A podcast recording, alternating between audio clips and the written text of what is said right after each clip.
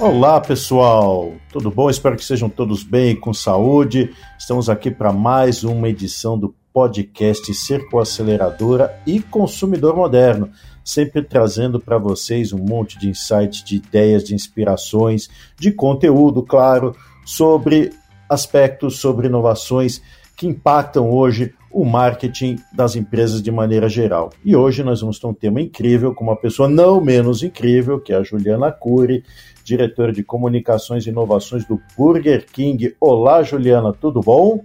Oi, Jax, tudo bem? Obrigada pelo convite e pela apresentação aí maravilhosa. Muito legal estar aqui com vocês hoje. É, super feliz, espero que eu possa compartilhar coisas legais aí para as pessoas que estão nos ouvindo.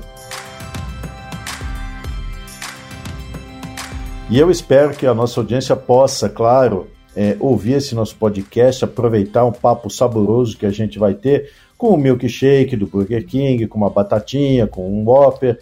Né? Acho que isso tudo vai ajudar a, a criar um clima gostoso para um tema muito interessante.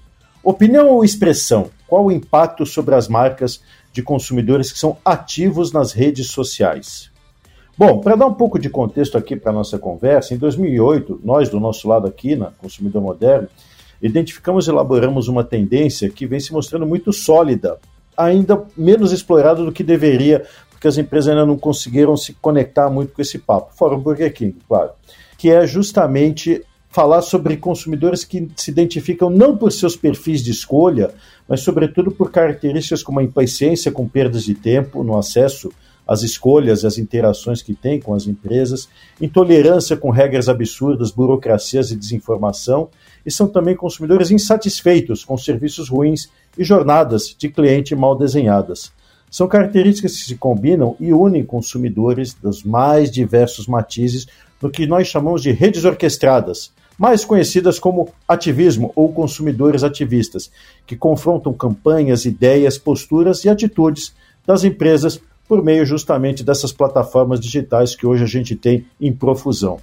Hoje, esse pós-consumidor tem uma voz muito ativa e exerce opinião e liberdade de expressão de uma forma até um pouco desmedida, utilizando as redes sociais como canal.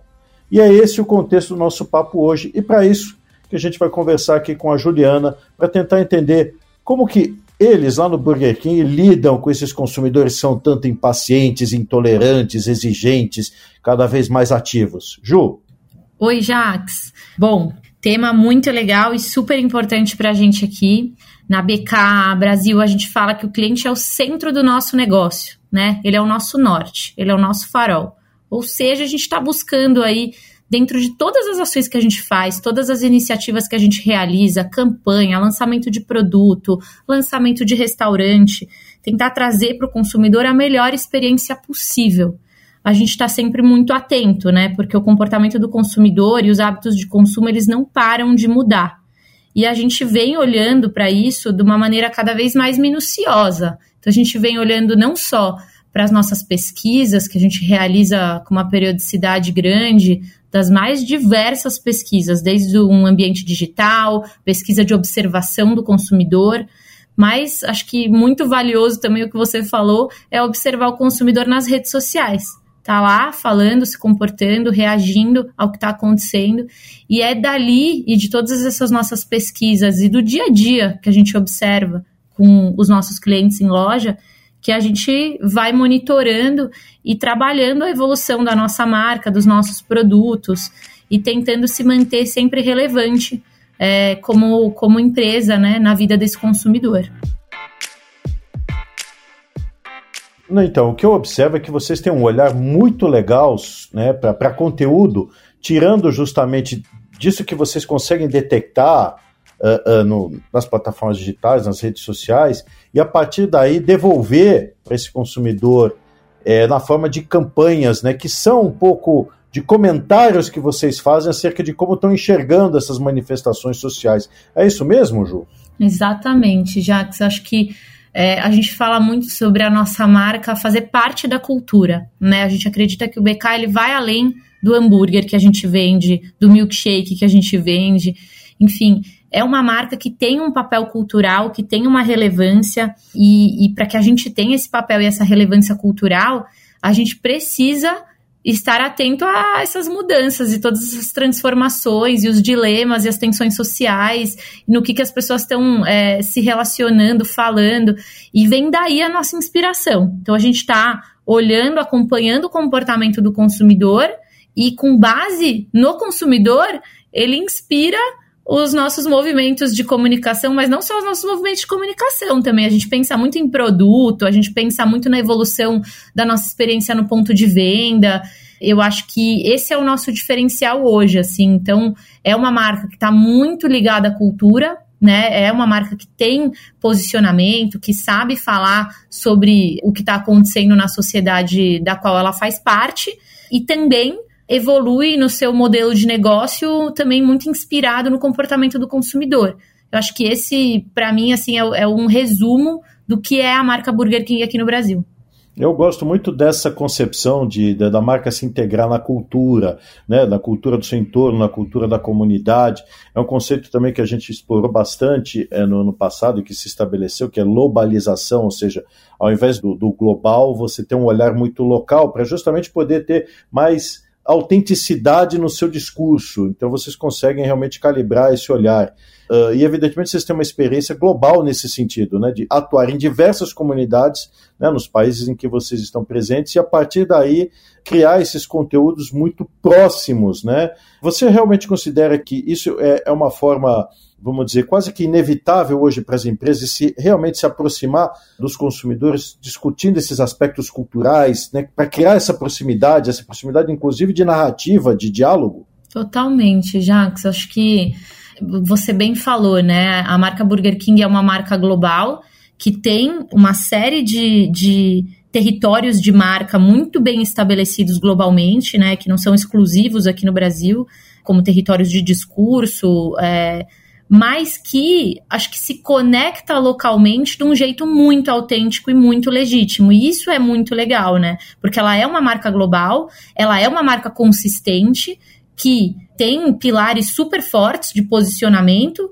mas ao mesmo tempo ela é super localizada. Então ela está olhando para a cultura que está inserida seja aqui no Brasil ou em qualquer outro país em que a marca Burger King está inserida, e ela se adapta, e ela reage, ela se conecta com é, o público local, mas sem deixar de ser consistente. Então, acho que isso que é muito legal, assim, tem um, um, um penso, um olhar local que olha para a cultura, que olha para tudo que envolve o mercado local, mas mantendo uma consistência de discurso, de território, de crença global. E acho que isso é indispensável, né? Para as marcas globais, assim, o consumidor ele não tolera mais, né? A, a, adaptação da comunicação, o simples desdobramento, a tradução. O consumidor ele quer o olho no olho, ele quer saber exatamente como é que a marca pensa é, na sua atuação local, como é que a marca reage aos acontecimentos que estão no seu entorno. Então, acho que o consumidor, talvez lá atrás, ainda engolia assim, um, um posicionamento mais frio, mais é, distante. Hoje em dia, é, as marcas elas têm que ocupar esse papel, né? O consumidor ele espera isso das marcas. Então, acho que BK faz muito bem esse trabalho de consistência global, né? Do ponto de vista de posicionamento, de causas, mas com é, um olhar muito cuidadoso, muito sensível e muito autêntico com o ambiente em que está inserido. E aqui não só no Brasil, como nos outros mercados também, a gente troca muito né, com as outras estruturas dos outros países e, e a gente vê cases incríveis, assim, né, é, locais, com uma sensibilidade muito legal. Agora, vamos lá. É claro que quando você começa a ter esse diálogo com as comunidades, sempre há um risco uh, de que alguma, alguma comunicação, algum produto, alguma campanha possa ser mal entendida, né? Eventualmente, uh, alguma, uh, algum outro fator pode contribuir para isso, né? E aí, enfim, temos uma crise. Qual a postura que uma empresa pode adotar, né, para reduzir esses riscos diante de uma crise, de uma crise que possa eventualmente resvalar para a imagem ou que tenha sido fruto de, de alguma comunicação, de algum mal entendido, hein, Ju? Olha, acho que o primeiro ponto, assim, é planejamento, né? E, e o planejamento é antes da crise acontecer. Então, a marca, ela precisa saber ter um planejamento claro, ter uma estratégia, saber seus territórios né, de fala, saber é, exatamente aonde ela vai tocar como marca, no que, que ela pode tocar como marca. E aí, para mim, assim, antes da crise, né, e para administrar uma boa crise, a marca ela precisa ter muita clareza de posicionamento e precisa se planejar antes de falar. E aí, assim, vem todo um trabalho de planejamento, de estratégia, de treinamento, de mapeamento de risco. Uma marca como o Burger King, que fala, que se posiciona, que está atenta ao comportamento das pessoas e reage, se a gente não tiver um, um mapeamento de possíveis riscos, assim, é quase que uma irresponsabilidade né, é, da, da marca se posicionar sem ter um mapeamento, um planejamento prévio. Então, a gente acredita muito nisso, nesse preparo, né? Então, é a escuta do consumidor, é entender o contexto, planejar, saber qual é o território que a marca tem propriedade para poder falar, tem lugar de fala, enfim, se aliar a comunidades, né? Então, quando a gente for falar de algum determinado assunto, a gente faz muita pesquisa, a gente olha e se aproxima de quem é o protagonista do território, né? E a gente usa esse poder de conexão com esses protagonistas para poder fazer cocriação em muitos casos. Então, assim, tem todo um trabalho antes da crise. Ah, Ju, mas e aí? E na hora do vamos ver, aconteceu uma crise, o que, que você faz, né? A gente fala muito sobre é, assim, um momento de crise, a gente fala sobre os primeiros 15 minutos da crise, né? Que eles são os mais importantes na condição correta. E essa crise, ela precisa ser administrada com um monitoramento cirúrgico, né? De, do que está acontecendo, assim. Então, a gente tem uma série de ferramentas que nos ajudam a ter uma escuta muito clara e real time do que está acontecendo. E aí a gente busca sempre entender, primeiro, o que, que aconteceu? Como que aconteceu, quem que está envolvido e quais são os meios viáveis que a gente tem ao nosso alcance para a resolução dessa possível crise aí, desse problema que aconteceu. E a gente acredita muito, assim, como a gente é uma marca de varejo, né, uma empresa de varejo, temos milhares de restaurantes aí espalhados pelo território brasileiro inteiro, com uma série de colaboradores que têm contato direto com o cliente, a gente também acredita muito na força do treinamento. Então, a gente tem uma série de treinamentos periódicos com o time, onde a gente fala sobre diversas situações, assim, né? A gente exemplifica, não só com situações que já aconteceram, mas com situações que aconteceram com outras empresas, ou com hipotéticas situações, assim. As referências, né? Os benchmarkings e assim por diante. Então, então, mas aí nesse sentido, o legal é que você pode fazer da crise também não só um momento de aprendizado, mas até mesmo de detecção de oportunidades. Porque você pode fazer dali, né, ou seja, a velha expressão, fazer do limão uma limonada. Total, total. Às vezes uma crise é um alerta gigante de uma oportunidade da gente melhorar algum processo, melhorar algum produto, melhorar alguma com comunicação que a gente está fazendo, alguma campanha, algum posicionamento. Então a gente sempre busca, assim, a crise acho que ela não termina, né, assim, é, nela mesma, assim, ela sempre gera algum plano de ação para a gente, ou de repensar a nossa comunicação, nosso posicionamento, de investigar mais, enfim. Então, acho que a crise realmente ela é uma oportunidade da gente melhorar aí a nossa experiência com o consumidor. Alguma coisa aconteceu, né? Por isso a gente precisa sim usar a crise como aprendizado. Legal, até porque, como a gente falou, como é o tema aqui do nosso papo, é, a gente está falando sobre a capacidade do consumidor de exercer a sua opinião e qual o limite dessa opinião, né, em termos de, de expressão, que é uma coisa muito falada hoje em dia, né. É, nesse sentido, as empresas precisam demonstrar mais do que nunca uma enorme capacidade de diálogo, né? Agora, como é que vocês calibram o tipo de diálogo, né, o lugar de fala, esse território ao qual você se referiu, né, nos diferentes canais, né, dentro das redes sociais e em determinados assuntos, eventualmente alguma coisa que tem a ver com um lanche, eventualmente tem alguma coisa a ver com alguma campanha, eventualmente tem a ver com uma postura de negócio. Como é que vocês calibram esse diálogo considerando essas variáveis, né? Porque quando você combina vários canais, vários consumidores, vários assuntos, uau, como é que você orquestra tudo isso? É realmente cada vez mais complexo, né? Porque cada dia que passa a gente observa o surgimento de novos canais de comunicação com o cliente e esses canais, é, na medida em que eles vão evoluindo e vão surgindo, eles representam uma complexidade a mais, mas também mais oportunidades da gente entender e se aproximar do consumidor. Então, acho que um pouco do que a gente faz é é, estudar profundamente a natureza de cada um dos canais, né, de comunicação, redes sociais, e entender um pouco qual é a lógica de cada um desses canais. Como é que o consumidor se comporta, não só com a nossa marca, mas como ele se comporta com outras pessoas dentro do canal e com outras marcas. E isso é, inspira a gente a criar as estratégias por canal. Então, por exemplo, no Twitter, que é uma rede onde a gente vê que é, a explosão são os assuntos do momento, né? Então as pessoas estão ali comentando o, o, dia a dia delas, comentando os acontecimentos. A gente tem uma atuação super específica e, e, toda uma estratégia super específica alinhada com esse comportamento do canal. No Instagram é um outro comportamento. Então a gente vai olhando, estudando o, a natureza do canal, é, as possibilidades que existem da gente construir conteúdo, construir diálogo e relacionamento com o consumidor, e aí a gente vai construindo a, a, a nossa estratégia de mensagem, conteúdo e interação a partir desse estudo que a gente faz profundo das plataformas. Ótimo. E em cima disso também, vamos lá, e de repente, uma coisa que acontece aqui o tempo inteiro é uma marca acha que o problema dela pode ser resolvido, né? Essa capacidade de interlocução pode ser resolvida com influenciador.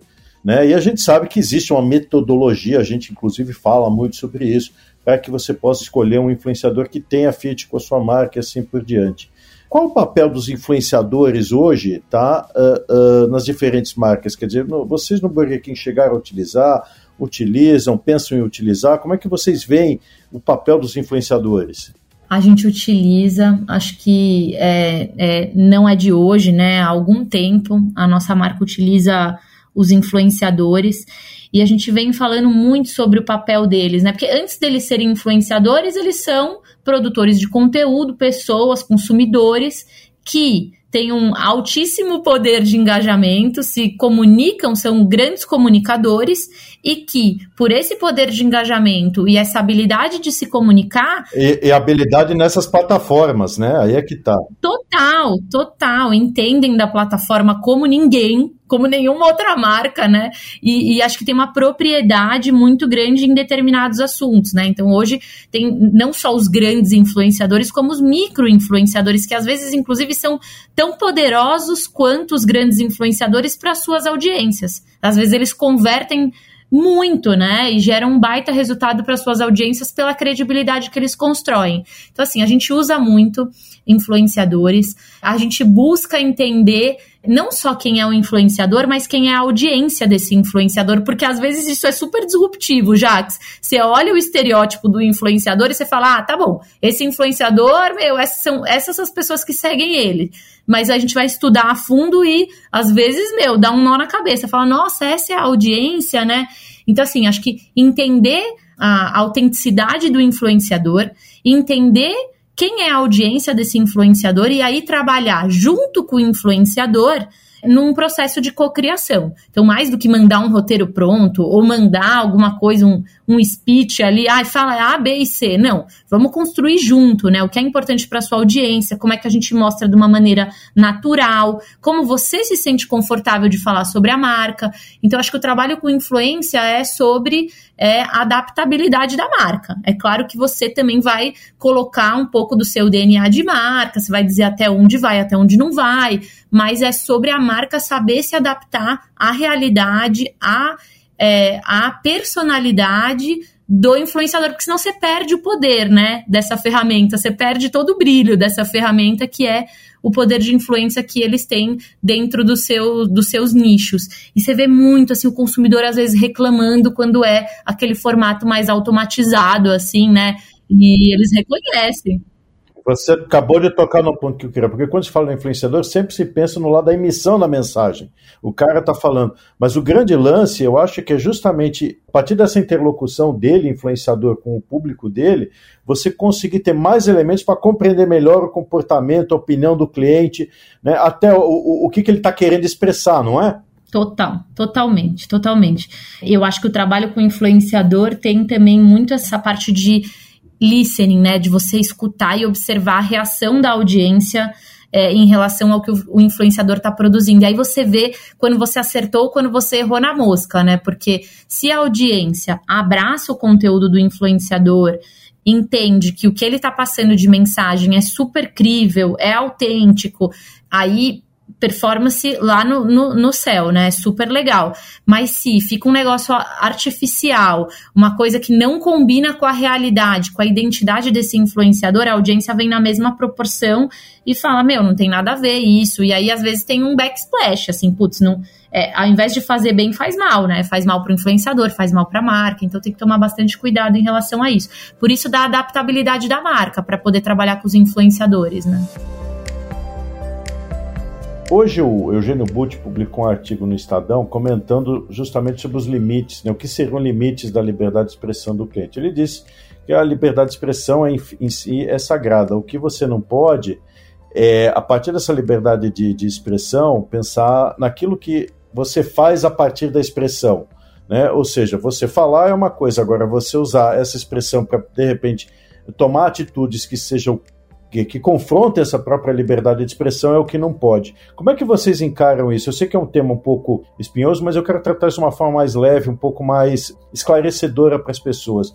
Até onde vocês respondem, por exemplo, uma manifestação do cliente, ou se ele está sendo, vamos dizer, desairoso, ou está sendo deselegante, ou está sendo simplesmente inoportuno, é, é, ignora, se segue o jogo, porque você sabe que não vai ter diálogo. É, assim, aqui para a, a, gente acredita que a liberdade de expressão ela tem que ser o mais ampla, assim, é, ela é realmente sagrada, ela tem que ser preservada e nós como marca defendemos muito essa, essa questão da liberdade de expressão do consumidor. A gente acha que é, esse direito ele precisa ser exercido sim, mas sem ultrapassar os limites morais, éticos, legais, né? Então sempre prevalecendo o respeito acima de tudo, né? Então é, é um pouco sobre isso, assim, esse é o nosso ponto de vista, sabe, Jax? E aí, é claro, uma marca que está inserida na cultura, que tem um posicionamento claro, que trabalha uma série de assuntos, né, como a diversidade, a inclusão, o respeito, a gente tá assim, é, é, vira arena de conversas, a gente observa uma série de comportamento do, do consumidor dentro dos nossos campos de comentário e a gente busca sempre, sempre, sempre prevalecer o respeito, a questão da inclusão, né? Sempre estabelecendo todos os limites morais, né, dentro do, dos nossos canais. É, ou seja, vocês têm disposição intensa para o diálogo, não vão se furtar o diálogo, desde que, claro, né, sejam colocados os parâmetros de respeito que são básicos né, no, no relacionamento humano. Era fácil na, numa época anterior, né, quando a gente fazia simplesmente publicidade, eu também sou do mercado de publicidade, tive agência e tal, e era aquilo, né, comunicação de mão única. Você mandava e você tinha pouco feedback. Hoje não. Hoje é colocar no ar e pá, resposta é imediata, né? Então, essa capacidade de dialogar e esse olho atento para colocar o. Como adorei a expressão também, né? O campo de comentário, não é o campo onde você digita, mas o, o um espaço de comentário é bastante importante hoje para que a marca possa mostrar essa vontade de conversar com o cliente, não é? Exatamente. E isso não falta, assim, para o Burger King, né? A gente realmente tem um trabalho intenso de troca com o cliente, então todo cliente que interage com a gente nas redes sociais a gente vai responder sempre preservando respeito, é claro, a gente não vai entrar numa arena de ofensa, de desrespeito, de algo que, que possa ofender ou caluniar ou injuriar, enfim, a gente jamais vai entrar nesse tipo de conversa, mas a gente busca estar tá muito aberto e muito atento ao que o consumidor está falando e estabelecer esse diálogo ativo. A gente tem um time que é, é dedicado a isso, ao nosso time de community management, que está olhando para todos os nossos canais sociais. E às vezes, nesses campos de comentários, onde os consumidores estão conversando com a gente, surgem oportunidades. Surgem oportunidades de comunicação, ideias, surgem oportunidades de evolução. Então, para a gente, assim, é um espaço super legal mesmo de troca que a gente tem com o consumidor e é sempre, sempre, sempre, sempre preservando respeito, preservando é, o nosso ponto de vista de inclusão, né? Então, para a gente é muito importante esse trabalho de troca com o consumidor nas redes sociais. Então, e nesse tempo de pandemia, a gente pôde observar um fenômeno que foi o, o que eu chamei de montanha-russa emocional. É, começa a pandemia, aí, os consumidores estão mais assustados, aí de repente parece que a coisa melhora, então o pessoal começa a ficar um pouco ansioso, aí aquela coisa de, de ficar preso em casa ou de sair, aí começa a ter muita ansiedade, e depois da ansiedade começa a ver esperança, vacina, não vacina, e agora a gente está vendo que a situação parece se aclarar um pouco, ou seja, o consumidor mudou de estado emocional há muito tempo. E, eventualmente, você tem que lidar com o consumidor frustrado, com o consumidor ansioso, com o consumidor impaciente, com o consumidor com altas expectativas. Como é lidar com esse carrossel de emoções? Ah, mais especial do que nunca, assim. E acho que tem um outro ponto, né? As pessoas é, estavam em distanciamento social. E aí acaba que as redes sociais viraram também um lugar de interação, né? De conexão. Então, se as pessoas não estavam se encontrando, não estavam próximas, elas começaram e intensificaram ainda mais a troca entre elas e com as marcas nos canais sociais, assim, as mídias digitais é, explodiram, né? Então as pessoas mais do que nunca consumindo conteúdo, produzindo conteúdo, e para a gente, assim, vem sendo é, um aprendizado constante. Acho que na mesma proporção, talvez situações onde a gente tenha que enfrentar ali uma crítica, é, algum tipo de crítica construtiva ou destrutiva, enfim, também vem o consumidor que elogia, o consumidor que constrói, o consumidor que dá risada, que entra na brincadeira. Nossa, isso é muito legal, né? Isso deve ser super gratificante, e é, né? Quando a gente consegue ver consumidores que estão ali para fazer coisa pro exato. bem. Isso né? é muito legal, porque a gente fala muito da crise, mas é, o que a gente vê aqui no nosso dia a dia é o consumidor que entra na brincadeira. E o BK foi essa marca, né? Durante o período de pandemia, acho que se intensificou muito também esse trabalho de tentar fazer o consumidor dar risada, de tentar fazer o consumidor é, brincar com a gente. Então a gente fez ações de gamificação na Black Friday, a gente fez uma gamificação também com o consumidor no início da pandemia, quando as pessoas tinham que ficar em casa, a gente deu pontos para as pessoas, quanto mais horas elas ficavam dentro de casa, elas acumulavam ponto para trocar por produto.